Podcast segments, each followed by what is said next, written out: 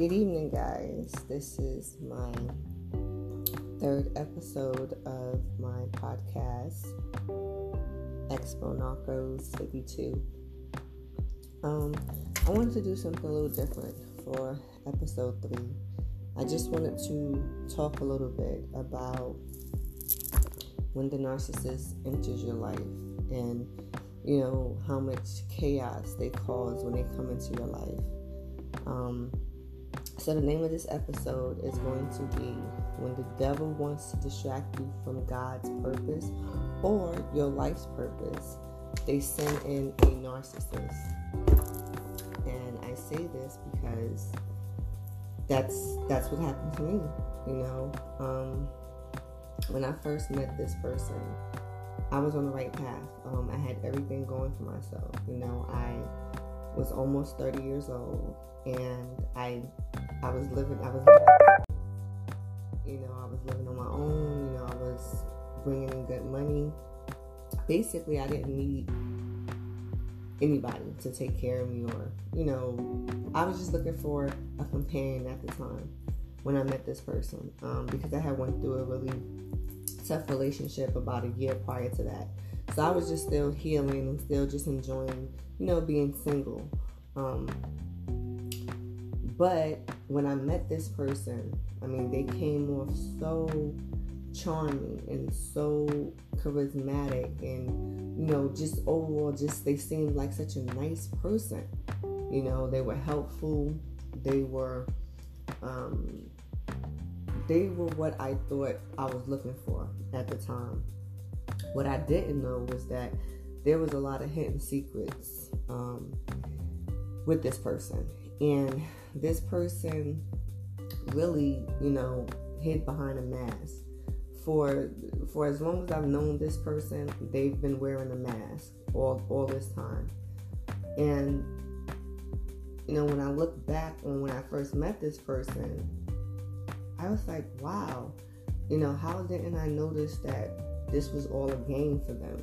You know, how didn't I notice that they were playing me, you know, basically and that that's really that causes a lot of tor- torment in your mind because you're constantly thinking you know dang you know why didn't i notice or why didn't i catch on or how can i get played like that you know and i'm this smart person or you know i'm this type of person but the fact of the matter is is that when these people are sent into your life okay to distract you from what you're meant to do in your life they come in that way so that you can not see their true intentions. Because, you know, nine times out of ten, if you don't love yourself, you know, this person that is being sent in to distract you is going to be able to do that. You know, and I think that's how this person was able to do what they did for so long. Um, at the time when they met me, I, I, I, can honestly say I can sit here and admit that I don't think I loved myself as much as I should have. Um, that could have possibly been for the from the simple fact that you know I had just gotten out the military probably about a year and a half when I met this person, and so I probably was still going through a lot of you know issues pertaining to you know my military career. And so I was dealing with a lot of things, you know. Um, and I think when this person came in, it, it kind of sidetracked me. It did because I thought, okay, hey, you know, here's someone that's, you know, here to sweep me off my feet, or, you know, this person is so into me, you know, they really want to be with me, they really want to build something with me. Let me give this person a chance. But not realizing that me giving this person a chance was, you know, I don't know. Um, I don't want to say it was like the worst thing I've done because it was a it was a blessing and a lesson um, for me to meet this person and you know be with this person for as long as I was with them. Because number one, the blessing was the fact that I got my two daughters out of the situation. Um, the second one is a lesson. I learned a spiritual lesson um, from this relationship. This person really taught me how to love myself and, you know, never give my power away to anyone, you know, and always stand in my power no matter what, no matter how much I care for someone, no matter how much I love someone, always put myself first. This is what this person has showed me. Um, not only have they showed me that, but they've also showed me with their the way they treated me, um, how to forgive. Because it's really hard trying to forgive a narcissist. Um, but that is the only way that you can move forward with your life. Because if you sit there and you dwell and you think and you hold grudges um, for this person, you're never going to truly be happy the way God intended you to be.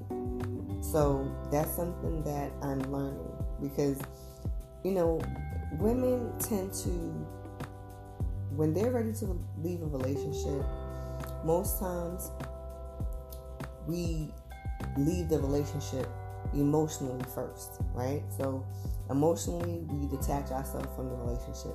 We may still be there, you know, don't get me wrong. We may be there in the relationship, but we detach ourselves emotionally. That's the first step. Once we're emotionally detached, the only thing left to do is just, you know, leave the relationship and, and start over. There's no waiting around, there's no second guessing anything once the emotional attachment is no longer there. So honestly, you know, my emotional attachment with this situation had been left the situation. Um, you know, I tell people all the time, I had my reasons for sticking around. Um, one of the main reasons was my kids. Um, you know, they were really attached to this person, and I didn't want them to have so many, you know, breakdowns because that that is what would happen when this person wasn't around the kids. You know, they would have breakdowns, they would cry, you know, they would get depressed, especially my oldest child. She was she's really close to, you know, her dad.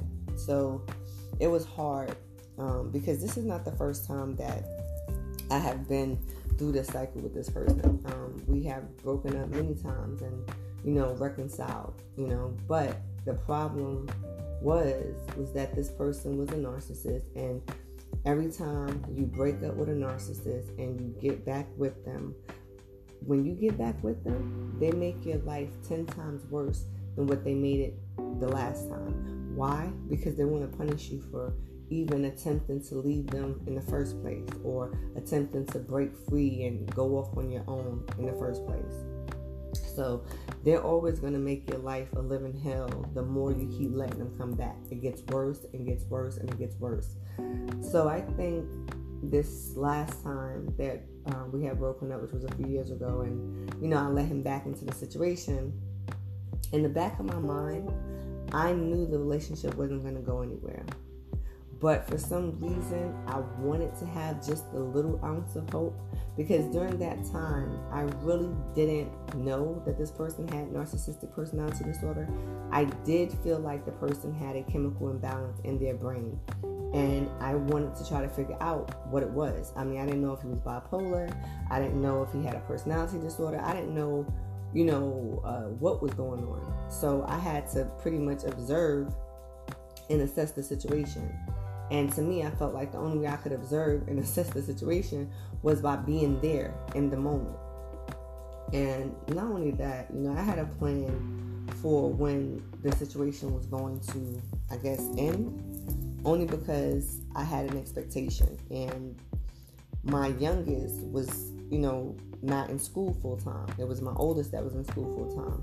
And my plan was, was okay. So my youngest, she'll be starting pre-K um, actually next month.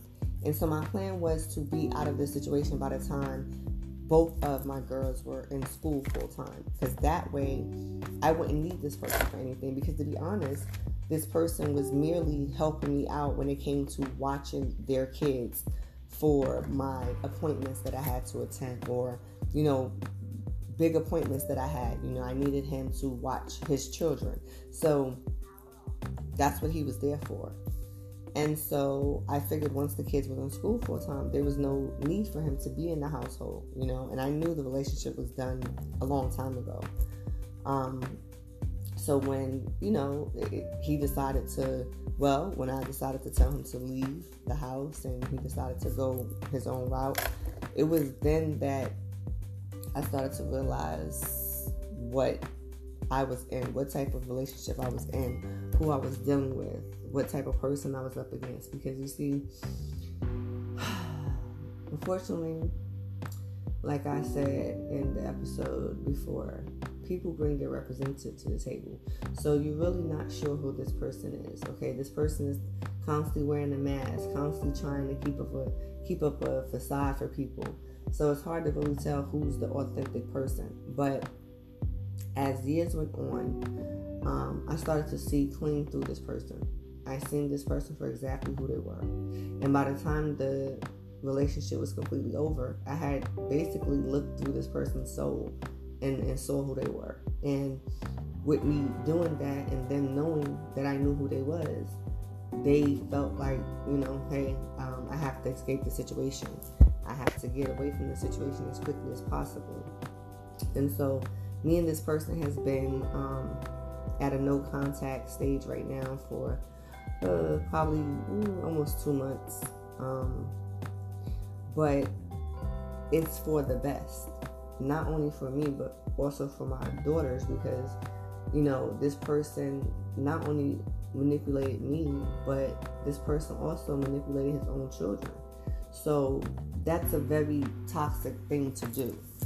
And so I decided that it's best that this person not be around me or my children at this point right now. So sometimes if you in a relationship with a narcissist, it gets to that point where you have to eventually go no contact with them, especially if it's a relation, an intimate relationship. At some point, you're gonna have to go no contact with this person in order to get this person out of your life. It's, it's just that simple. That's just how it works with, with narcissists. You know, you can't really get rid of them any other way. Um, another thing I wanted to talk about. A lot of people, you know, stay in situations because they feel like maybe they can't get no one else or their self esteem is low or they just get complacent in a situation.